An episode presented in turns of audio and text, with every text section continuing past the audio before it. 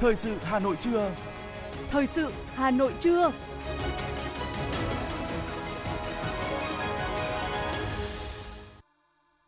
Thanh Hiền và Quang Minh xin kính chào quý vị các bạn. Bây giờ là chương trình thời sự của Đài Phát thanh và Truyền hình Hà Nội, phát trực tiếp trên sóng phát thanh. Hôm nay thứ bảy, ngày mùng 10 tháng 12, chương trình có những nội dung chính sau đây. Chủ tịch Thượng viện Cộng hòa Pháp Gerard Larcher kết thúc tốt đẹp chuyến thăm chính thức Việt Nam. Tiếp tục chương trình kỳ họp thứ 10, Hội đồng Nhân dân thành phố đã thông qua nhiều nghị quyết quan trọng. Huyện Mê Linh tổ chức lễ công bố và đón nhận quyết định của Thủ tướng Chính phủ công nhận đạt chuẩn nông thôn mới, đón nhận huân chương lao động hạng 3. Hà Nội tạm cấp hơn 22 tỷ đồng để lập đồ án quy hoạch xây dựng cải tạo chung cư cũ. Trẻ nhập viện gia tăng do thời tiết lạnh. Xin chuyển sang những thông tin quốc tế. Nhật Bản, Anh và Italy tuyên bố kế hoạch hợp tác để phát triển máy bay chiến đấu thế hệ tiếp theo vào năm 2035. Trong hơn 9 tháng xung đột giữa Nga và Ukraine, người trồng thông Noel tại Bỉ chật vật với chi phí tăng cao. Trẻ từ 6 tháng tuổi tại Mỹ được tiêm vaccine COVID-19 cải tiến làm mũi tăng cường. Sau đây là nội dung chi tiết sẽ có trong chương trình.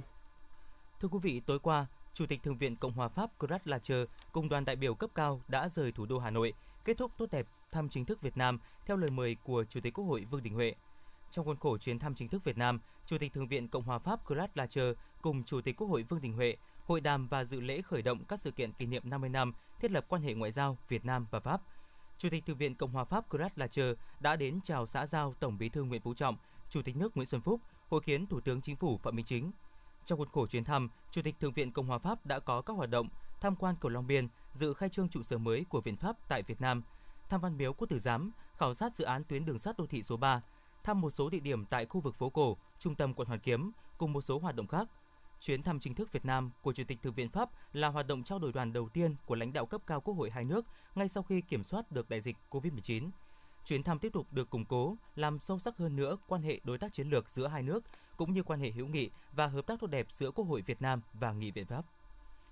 Thưa quý vị các bạn, tối qua huyện Mê Linh trang trọng tổ chức lễ công bố và đón nhận quyết định của Thủ tướng Chính phủ công nhận đạt chuẩn nông thôn mới, đón nhận huân chương lao động hạng 3, công nhận điểm du lịch di tích quốc gia đặc biệt đền thờ Hai Bà Trưng, tổ chức lễ hội Hoa Mê Linh năm 2022.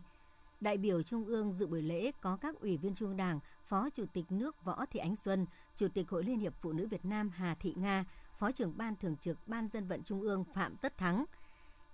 Đại biểu thành phố Hà Nội có các đồng chí nguyên Ủy viên Bộ Chính trị, nguyên Bí thư Thành ủy Hà Nội Phạm Quang Nghị, Ủy viên Trung ương Đảng, Phó Bí thư Thường trực Thành ủy Nguyễn Thị Tuyến, Ủy viên Trung ương Đảng, Phó Bí thư Thành ủy, Chủ tịch Ủy ban nhân dân thành phố Trần Sĩ Thanh. Tham dự buổi lễ còn có các ủy viên Ban Thường vụ Thành ủy, Phó Chủ tịch Ủy ban nhân dân thành phố, Phó trưởng đoàn đại biểu Quốc hội thành phố, lãnh đạo huyện Mê Linh qua các thời kỳ, các quận huyện thị xã, đơn vị kết nghĩa của huyện và đông đảo các tầng lớp nhân dân huyện Mê Linh.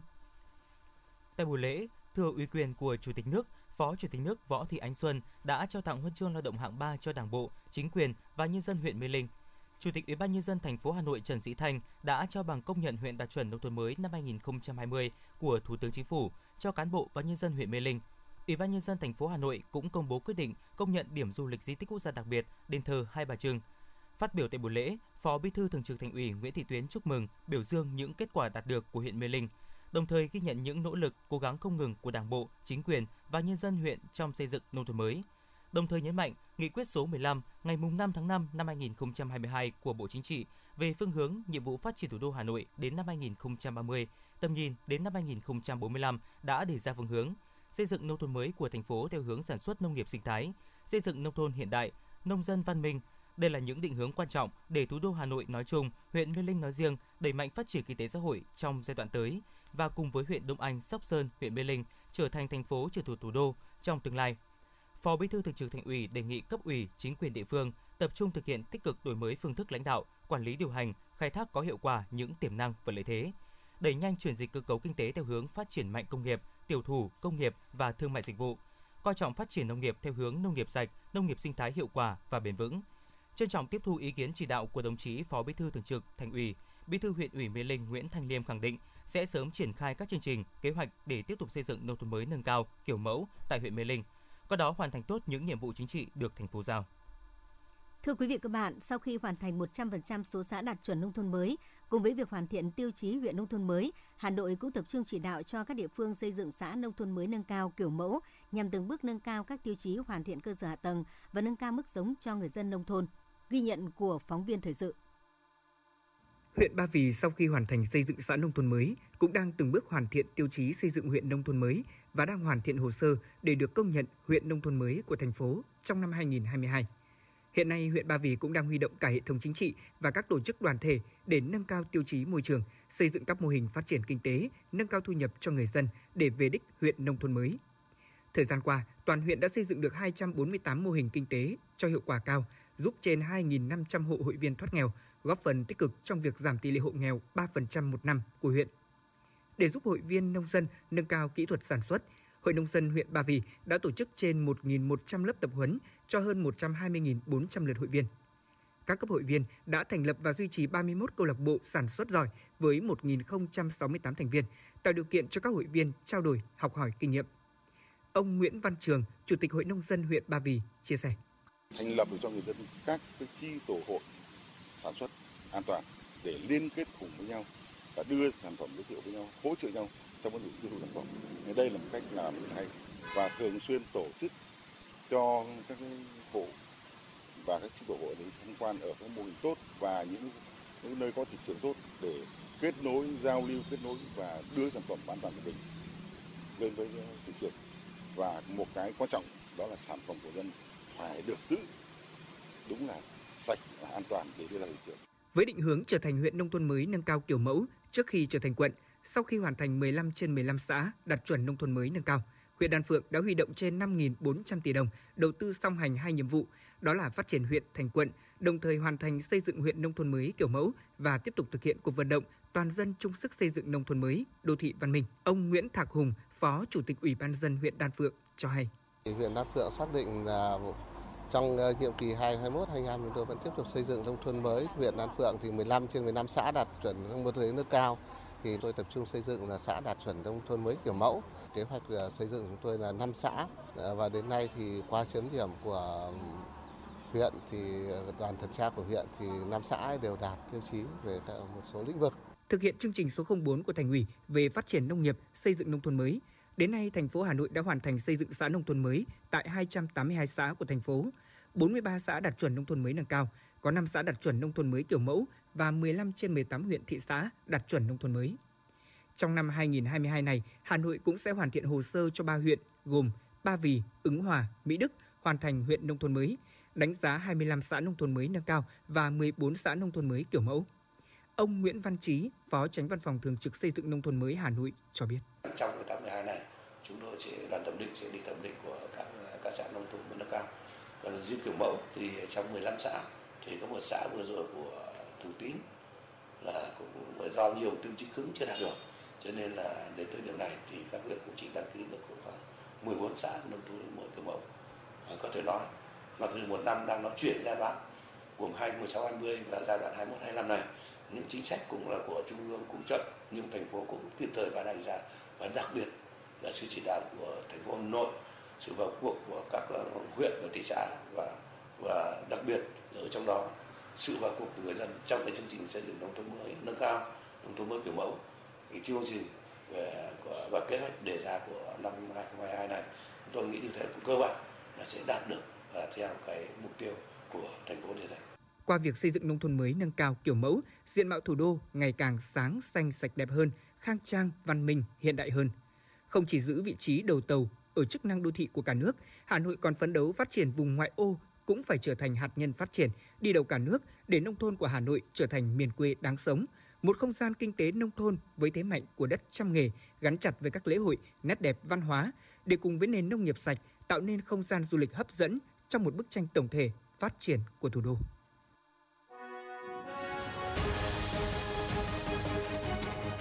Thời sự Hà Nội, nhanh, chính xác, tương tác cao. Thời sự Hà Nội, nhanh, chính xác, tương tác cao.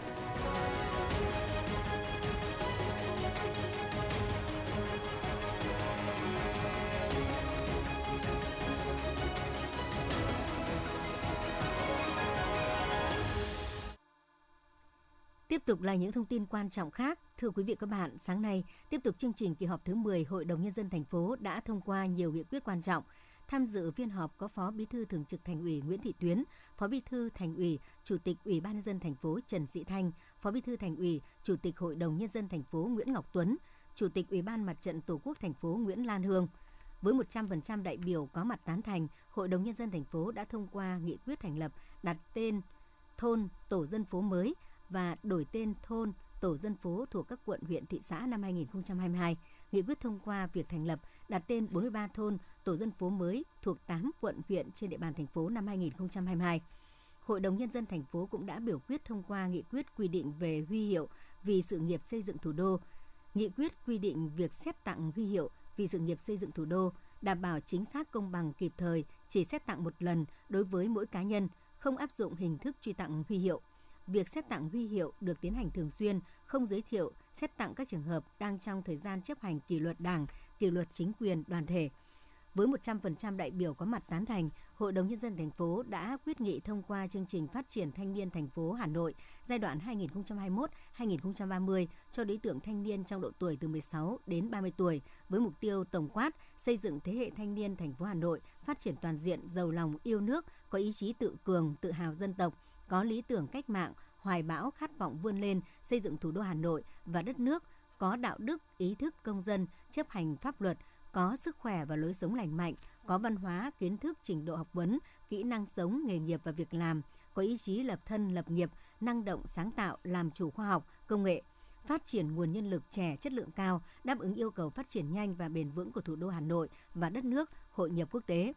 phát huy tinh thần cống hiến, sung kích tình nguyện và nâng cao trách nhiệm của thanh niên trong sự nghiệp xây dựng bảo vệ thủ đô Hà Nội và Tổ quốc. Cũng trong sáng nay, Hội đồng Nhân dân thành phố đã thông qua nghị quyết về phiên chất vấn và trả lời chất vấn kỳ họp thứ 10 Hội đồng Nhân dân thành phố trong đó xác định rõ nhiều nhiệm vụ giải pháp lộ trình và thời hạn cụ thể, yêu cầu Ủy ban dân thành phố và các quan thực hiện quyết liệt có hiệu quả những vấn đề đã cam kết với Hội đồng nhân dân thành phố, khẩn trương nghiêm túc tập trung chỉ đạo triển khai các nhiệm vụ khắc phục triệt đề các tồn tại hạn chế, tạo chuyển biến mạnh mẽ trong công tác quản lý nhà nước đối với những lĩnh vực được chất vấn, báo cáo Hội đồng nhân dân thành phố kết quả thực hiện tại kỳ họp giữa năm 2023. Ủy ban nhân dân thành phố Hà Nội vừa có quyết định số 4900 tạm cấp kinh phí cho các quận Đống Đa, Ba Đình, Hai Bà Trưng, Thanh Xuân và Cầu Giấy để lập đồ án quy hoạch chi tiết xây dựng, cải tạo lại các khu chung cư cũ năm 2022. Tổng kinh phí tạm cấp là 22,125 tỷ đồng từ nguồn điều hành tập trung, kinh phí các nhiệm vụ quy hoạch có tính chất kỹ thuật, chuyên ngành đã giao Sở Quy hoạch và Kiến trúc Hà Nội. Ủy ban nhân dân các quận Đống Đa, Ba Đình, Hai Bà Trưng, Thanh Xuân và Cầu Giấy có trách nhiệm bố trí kịp thời kinh phí lập các đồ án quy hoạch chi tiết cải tạo, xây dựng lại các khu chung cư cũ năm 2022. Chủ tịch Ủy ban nhân dân các quận chịu trách nhiệm sử dụng kinh phí hiệu quả, tiết kiệm, đúng chế độ chính sách và đúng mục đích. Trường hợp sử dụng không hết, Ủy ban nhân dân các quận hoàn trả ngân sách thành phố theo đúng quy định. Bộ Xây dựng cho biết bộ này đưa ra phương án bỏ quy định yêu cầu bắt buộc chủ đầu tư xây dựng nhà ở thương mại, khu đô thị phải dành 20% quỹ đất để đầu tư xây dựng nhà ở xã hội. Theo đó, Ủy ban nhân dân cấp tỉnh căn cứ vào chương trình kế hoạch phát triển nhà ở của địa phương trong từng thời kỳ phải bố trí quỹ đất dành để phát triển nhà ở xã hội.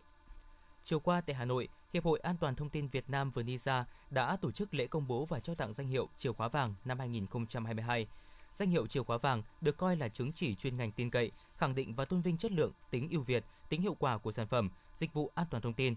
Doanh nghiệp an toàn thông tin Việt Nam xuất sắc. Năm nay, ban tổ chức đã lựa chọn và trao danh hiệu chìa khóa vàng cho 26 sản phẩm, dịch vụ an toàn thông tin tiêu biểu và 12 lượt doanh nghiệp an toàn thông tin xuất sắc như là VNPT, công ty an ninh mạng Viettel, công ty trách nhiệm hữu hạn hệ thống thông tin FPT, công ty cổ phần BKAV. Qua đó cho thấy sự trưởng thành và đa dạng của những sản phẩm và dịch vụ an toàn thông tin của các doanh nghiệp trong nước với mức độ nội địa hóa và tự phát triển giải pháp khoa học kỹ thuật rất cao và hoàn toàn làm chủ được công nghệ trong nhiều lĩnh vực. Thưa quý vị các bạn, hiện nước ta đang đánh giá là một trong những quốc gia có tốc độ phát triển kinh tế số ở mức khá trong khu vực ASEAN. Theo phản ánh của nhiều doanh nghiệp thông qua các nền tảng số, cơ hội xuất khẩu hàng hóa Made in Việt Nam hiện đã và đang đạt được nhiều tín hiệu tích cực – qua đó góp phần mở ra cơ hội nhiều xuất khẩu cho hàng Việt Nam thông qua các hoạt động thương mại điện tử, ghi nhận của phóng viên Ngọc Ánh. Việt Nam được đánh giá là một trong những quốc gia có tốc độ phát triển kinh tế số ở mức khá trong khu vực ASEAN. Kinh tế số của Việt Nam năm 2021 đạt giá trị 21 tỷ đô la Mỹ, tăng 31% so với cùng kỳ năm trước, đóng góp hơn 5% GDP của đất nước. Theo nhiều dự báo, kinh tế Việt Nam đang thay đổi nhanh chóng thông qua việc áp dụng công nghệ số. Dự kiến, nền kinh tế số của Việt Nam đạt 57 tỷ đô la Mỹ vào năm 2025, đứng thứ hai Đông Nam Á, tốc độ tăng trưởng 29% một năm. Hiện, nhiều doanh nghiệp đã ứng dụng các giải pháp phần mềm, sử dụng nền tảng số và hoạt động quản lý kế toán, tài chính, bán hàng, tiếp thị trực tuyến, quản lý kênh phân phối, quản trị kinh doanh hoặc tạo ra những sản phẩm dịch vụ mới. Đặc biệt trong lĩnh vực xuất nhập khẩu, việc duy trì xuất siêu liên tục nhiều tháng qua có sự đóng góp rất lớn của công cuộc chuyển đổi số từ các thủ tục hành chính, môi trường kinh doanh cho đến hoạt động sản xuất. Theo bà Nguyễn Thị Hồng Cúc, giám đốc marketing công ty cổ phần đầu tư và phát triển Trà Tiên Thiên, trong 5 năm qua, công ty đã chú trọng phát triển thương mại trên nền tảng thương mại điện tử trong nước và quốc tế, duy trì hoạt động marketing thông qua các mạng xã hội quốc tế. Nhờ đó, các sản phẩm của công ty đã được cung cấp cho cả thị trường trong nước và quốc tế. Tiếp cận khách hàng qua một cái nền tảng số hiện nay đấy là một xu thế phát triển tất yếu. Đúng là nền tảng số giúp xuất khẩu hiệu quả hơn là ở trong nước thật là vì qua các trang website nhé Facebook nhé đối tác từ châu Âu đã kết nối với công ty trà thiên Thiên và chúng tôi đã có những cái đơn hàng xuất khẩu sang bên châu Âu, ví dụ như Pháp, Đài Loan. Cái nền tảng số nó kết nối cái việc mà đưa thương hiệu trà Việt ra bên ngoài đang là có hiệu quả. Tương tự như vậy, đối với công ty trách nhiệm hữu hạn Stum Quốc tế, dù doanh nghiệp mới thành lập và các sản phẩm cà phê được sản xuất từ trang trại tại Lâm Đồng và Sơn La, trụ sở chính lại ở Hà Nội, nhưng nhờ chuyển đổi số nên hoạt động sản xuất và kinh doanh của công ty luôn thông suốt. Bà Đỗ Lan Hương, giám đốc công ty trách nhiệm hữu hạn Stum Quốc tế cho hay, thông qua các nền tảng số, doanh nghiệp đã xây dựng được hình ảnh thương hiệu đến khách hàng quốc tế. Vì thế, hiện doanh nghiệp đã xuất khẩu tiểu ngạch đến một số khách hàng với mục tiêu hướng tới xuất khẩu chính ngạch với số lượng lớn trong 3 năm tới. Trong 3 năm gần đây, công ty đã triển khai để phát triển, áp dụng tất cả các nền tảng công nghệ số vào trong cái câu chuyện phát triển của sản phẩm. Từ sản xuất này, thông qua những cái chương trình như Facebook này, Instagram này, hoặc là những chương trình xây dựng những cái viết hoặc là những cái chương trình về hình ảnh ấy, hỗ trợ để à, chúng ta truyền tải thông điệp trên các cái nền tảng thương mại để phục vụ cho cái việc lan tỏa cái giá trị của sản phẩm mà mình xây dựng. Mình vẫn đang xuất khẩu nhưng xuất khẩu ở đây là xuất khẩu theo kiểu dạng tiểu ngạch, đang phấn đấu và nỗ lực để trong vòng 3 năm tới mình sẽ thực hiện được xuất khẩu chính ngạch. Một khảo sát gần đây do Bộ Kế hoạch và Đầu tư phối hợp với cơ quan phát triển quốc tế Hoa Kỳ USAT thực hiện về chuyển đổi số cho biết nhiều doanh nghiệp vẫn đang gặp khó khăn rào cản để tiến hành chuyển đổi số. Cụ thể, 60,1% doanh nghiệp lo ngại chi phí đầu tư, ứng dụng công nghệ còn cao. 52,3% doanh nghiệp phản ánh khó khăn về thiếu nhân lực nội bộ để ứng dụng công nghệ số, thay đổi thói quen doanh nghiệp, người lao động, vân vân. Tuy nhiên, về vấn đề chi phí, có ý kiến cho rằng chi phí về công nghệ trong chuyển đổi số chỉ chiếm khoảng 20% tổng số chi phí. Mua phần mềm về ứng dụng vào hoạt động kinh doanh không khó, vấn đề là phải khai thác được giá trị của nó. Do đó, doanh nghiệp phải hiểu rõ những vấn đề về quy trình để đưa ra phương án phù hợp. Mặt khác, nhiều doanh nghiệp cũng có kiến nghị về sự hỗ trợ chuyển đổi số từ các doanh nghiệp công nghệ, giúp doanh nghiệp xây dựng được quy trình và đầu tư công nghệ phù hợp với quy mô tiềm lực của doanh nghiệp.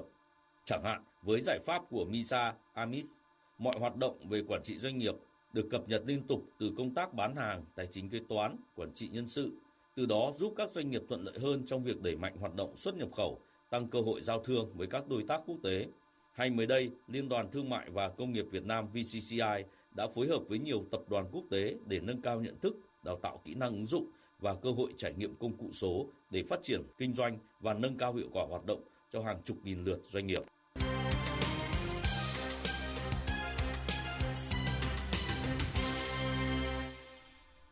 Xin chuyển sang những thông tin khác. Ngày 9 tháng 12 tại trường Đại học Hà Nội, Bộ Giáo dục và Đào tạo đã tổ chức tổng kết trao giải thưởng khoa học và công nghệ dành cho sinh viên trong các cơ sở giáo dục đại học năm 2022. Năm nay, ban tổ chức nhận được 416 đề tài của sinh viên đến từ 97 cơ sở giáo dục đại học. Sau khi xét duyệt, ban tổ chức đã lựa chọn 60 đề tài vào vòng trung khảo để xét giải nhất giải nhì. Trong số này có 12 giải nhất và 44 giải nhì. Ngày 9 tháng 12 tại thành phố Hồ Chí Minh, hội nghị tế bào gốc lần thứ 11 với chủ đề xu hướng phát triển tế bào gốc trong tương lai do Hội tế bào gốc thành phố Hồ Chí Minh tổ chức đã thu hút gần 200 các nhà khoa học, giảng viên và sinh viên tham dự để tiếp cận những hướng nghiên cứu mới về tế bào gốc. Hội nghị tế bào gốc lần thứ 11 không chỉ cập nhật nhiều thông tin bổ ích về nghiên cứu, ứng dụng tế bào gốc mà còn là diễn đàn trao đổi, chia sẻ và kết nối cho cộng đồng quan tâm về tế bào gốc cũng như trao đổi kinh nghiệm trong nghiên cứu và ứng dụng của tế bào gốc trong phát triển y học và nông nghiệp tại Việt Nam và trên toàn thế giới.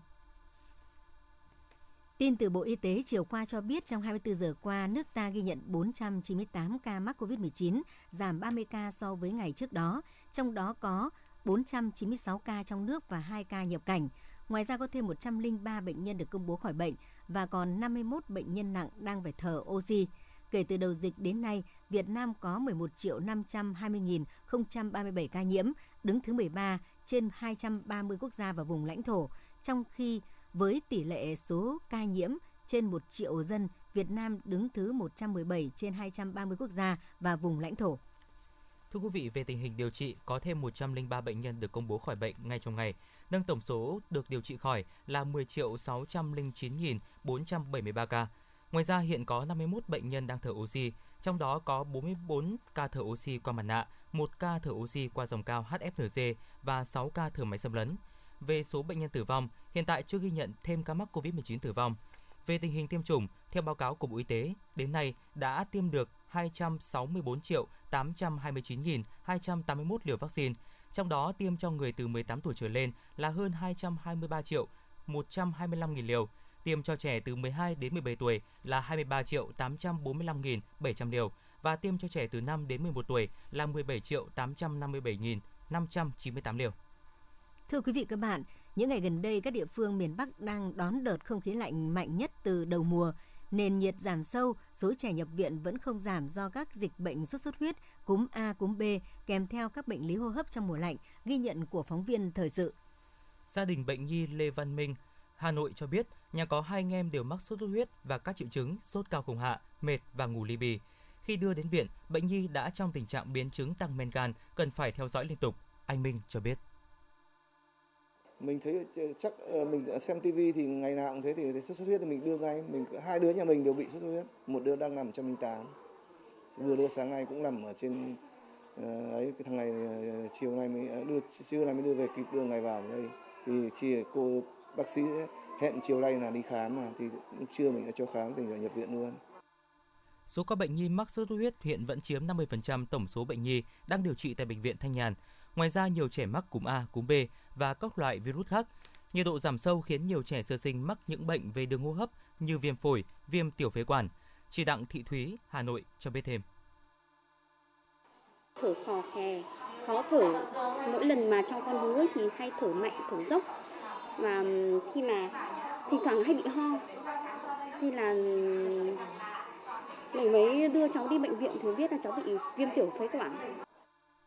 Các bác sĩ cho biết, thời tiết lạnh kèm theo mưa là điều kiện thuận lợi để nhiều virus phát triển. Trong khi đó, trẻ nhỏ có sức đề kháng yếu nên rất dễ nhiễm bệnh. Ngoài ra, trẻ dễ mắc các bệnh lý về đường hô hấp với các triệu chứng như sốt cao, ho, thở nhanh và thở khò khè. Bác sĩ Lê Thanh Tùng, khoa nhi và sơ sinh, Bệnh viện Thanh Nhàn, Hà Nội cho rằng các trẻ hoàn toàn có thể mắc cả cúm A, cúm B lẫn cả sốt xuất huyết cùng nhau được. Hai vì hai đây là hai con virus hoàn toàn khác nhau. Cái đấy thì hai bệnh lý đi kèm nhau thì cái mức độ nặng nó sẽ nặng hơn rất là nhiều so với một bệnh lý vì nó có thể liên quan đến cả bệnh lý sốt xuất huyết gây tình trạng chảy máu và các bệnh lý về đường hô hấp của cái cúm A cúm B. Trong cái đợt thời tiết thay đổi thất thường như này thì các bậc cha mẹ lên giữ ấm cho con cái đi ra ngoài mặc quần áo ấm đội mũ len đi tầy tất đầy đủ. Hai là vệ sinh tốt vấn đề mũi họng thực hiện các biện pháp như là nhỏ mũi xúc miệng nước muối sử dụng các cái thuốc dùng dịch sát khuẩn họng để xúc họng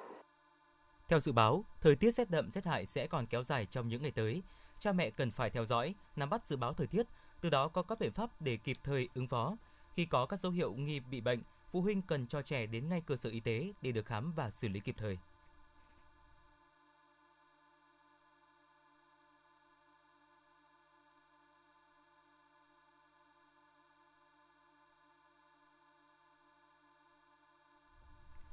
Thưa quý vị các bạn, sau khi làm việc với 10 tỉnh đề xuất quy hoạch sân bay địa phương mình và quy hoạch chung cảng hàng không, sân bay toàn quốc giai đoạn tới, Cục Hàng không thống nhất đề xuất bổ sung 9 sân bay mới, loại một sân bay do điều kiện thời tiết. Các địa phương phải tự lập kế hoạch và kêu gọi vốn đầu tư, không dùng vốn ngân sách. Cục Hàng không vừa có văn bản báo cáo Bộ Giao thông Vận tải về kết quả làm việc với các địa phương có đề xuất đưa sân bay mới vào dự thảo quy hoạch phát triển hệ thống cảng hàng không, sân bay cả nước giai đoạn 2030, tầm nhìn tới năm 2050. Trên cơ sở đề xuất của địa phương, các điều kiện liên quan kể cả điều kiện về có nhà đầu tư quan tâm, Cục Hàng không đề xuất Bộ Giao thông Vận tải nghiên cứu bổ sung vào quy hoạch 9 sân bay mới tại các tỉnh Hà Giang, sân bay Tân Quang, Yên Bái, Tuyên Quang, Na Hàng, Hà Tĩnh, con Tum, Măng Đen, Quảng Ngãi, Lý Sơn, Khánh Hòa, Vân Phong, Đắk Nông, Tây Ninh. Các hãng hàng không vừa công bố quy trình vận chuyển cành đào cành mai dưới dạng hành lý ký gửi trên các chuyến bay nội địa dịp Tết Nguyên đán. Cụ thể, Vietnam Airlines và Pacific Airlines vừa công bố nhận chuyên chở cành đào cành mai dưới dạng hành lý ký gửi trên các chuyến bay nội địa từ ngày 26 tháng 12 năm 2022 đến hết ngày 5 tháng 2 năm 2023, tức ngày 4 tháng Chạp năm âm lịch, năm nhâm dần đến ngày 15 tháng Giêng âm lịch năm Quý Mão, với mức cước vận chuyển là 450.000 đồng trên một bó, chưa bao gồm VAT. Khách gửi cành đào cành mai cần buộc thành bó với kích thước mỗi bó tối đa là 150 x 40 x 40 cm. Các loại cây cảnh, cây hoa và các loại cây khác có chậu hoặc bầu bầu đất sẽ không được vận chuyển dưới dạng hành lý ký gửi.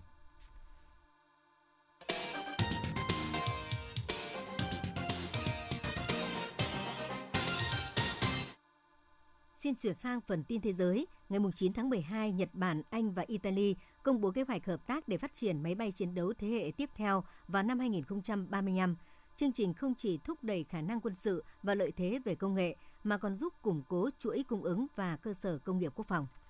Mỹ thả tự do cho công dân Nga Viktor Pot, đổi lại Nga cũng phóng thích ngôi sao bóng rổ nữ của Mỹ là Britney Griner. Một điểm sáng hiếm hoi trong bối cảnh căng thẳng quan hệ giữa Nga và Mỹ là hai bên mới đây đã tiến hành trao đổi tù nhân.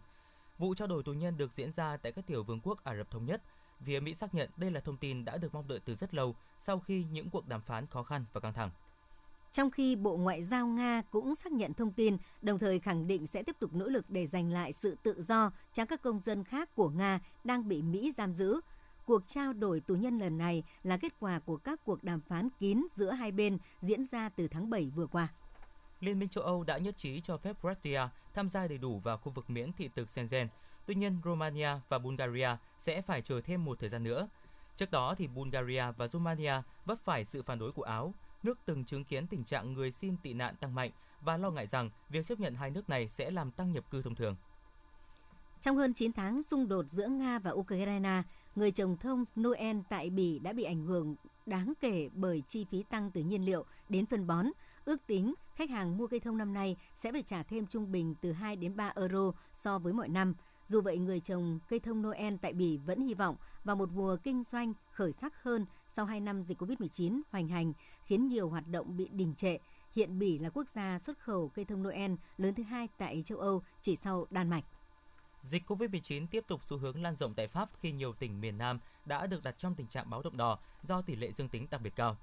Trước nguy cơ làn sóng dịch thứ 9 diễn ra vào kỳ nghỉ Giáng sinh và năm mới, giới chức Pháp đã ngỏ khả năng áp dụng trở lại biện pháp đeo khẩu trang nơi đông người và trong những không gian kín. Tổng thống Pháp ông Emmanuel Macron hôm qua đã chủ động đeo khẩu trang trong suốt cuộc họp của Hội đồng Cải cách Quốc gia và khuyên cáo người dân khôi phục lại thói quen này để ngăn chặn dịch bệnh.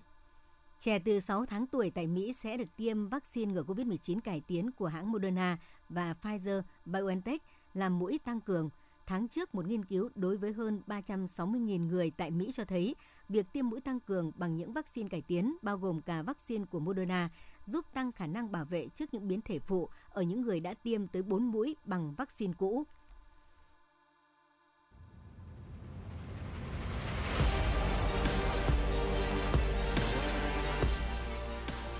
Bản tin thể thao Bản tin thể thao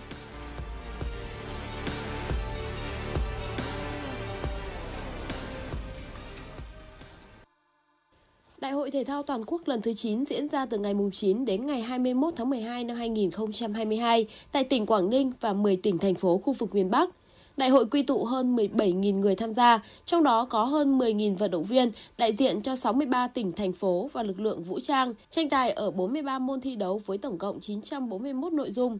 Với chủ đề Vì một Việt Nam cường thịnh, lễ khai mạc đại hội bao gồm hai chương, Chương 1 với tiêu đề Khát vọng Việt Nam gồm hai phần, Hào khí Việt Nam và bản hòa ca hòa bình. Chương 2 với tiêu đề Hội tụ và lan tỏa gồm các phần Hội tụ tinh hoa, vươn ra biển lớn, lời chào từ Quảng Ninh. Khát vọng xây dựng đất nước hùng cường cũng là mạch nguồn cảm xúc trong các phần còn lại của chương trình nghệ thuật. Sau màn diễu hành của các đoàn thể thao tham dự là lễ chào cờ và nghi thức rước thắp đuốc diễn ra trang trọng do 9 vận động viên tiêu biểu của tỉnh Quảng Ninh thực hiện. Sau lễ khai mạc, các cuộc tranh tài ở nhiều môn thể thao trong khuôn khổ đại hội tiếp tục diễn ra. Trận tứ kết đầu tiên tại World Cup 2022 chứng kiến màn đọ tài giữa đương kim Á quân Croatia và ứng cử viên vô địch Brazil. Nhập cuộc thận trọng, cả hai đều chọn lối chơi thăm dò. Tuy vậy, đội tuyển Nam Mỹ với những cá nhân có kỹ thuật xuất sắc vẫn nổi trội hơn ở những tình huống đột phá dứt điểm. Bên kia chiến tuyến, sự xuất sắc của thủ thành Livakovic đã giúp Croatia kéo được Brazil vào hai hiệp phụ sau khi hòa nhau không đều trong 90 phút thi đấu chính thức. Lần duy nhất Livakovic bị đánh bại là ở phút 105 cộng 1 với tình huống đi bóng khéo léo giữa vòng 16m50 của Neymar. Những tưởng Brazil nắm chắc phần thắng khi đã đánh bại được chốt trận khó nhất bên phía Croatia thì vào phút 116 từ một pha chuyển đổi trạng thái nhanh, Mislav Osic đã căng ngang đúng tầm để Bruno Pekovic dứt điểm tung lưới Brazil gỡ hòa một đều và kéo trận đấu vào loạt sút lân lưu. Tại đây, các cầu thủ Croatia không phạm bất cứ sai lầm nào, trong khi lần lượt Jorginho và Marquinhos đã không thể thắng thủ môn Livakovic vào cột dọc. Dự báo thời tiết khu vực Hà Nội chiều và tối ngày 10 tháng 12, trung tâm thành phố Hà Nội có lúc có mưa nhỏ, nhiệt độ từ 16 đến 18 độ C. Quý vị và các bạn vừa nghe chương trình thời sự của Đài Phát thanh và Truyền hình Hà Nội. Chỉ đạo nội dung Nguyễn Kim Kiêm, chỉ đạo sản xuất Nguyễn Tiến Dũng, tổ chức sản xuất Trà My, chương trình do biên tập viên Nguyễn Hằng, phát thanh viên Thanh Hiền Quang Minh và kỹ thuật viên Duy Anh thực hiện. Thân ái chào tạm biệt.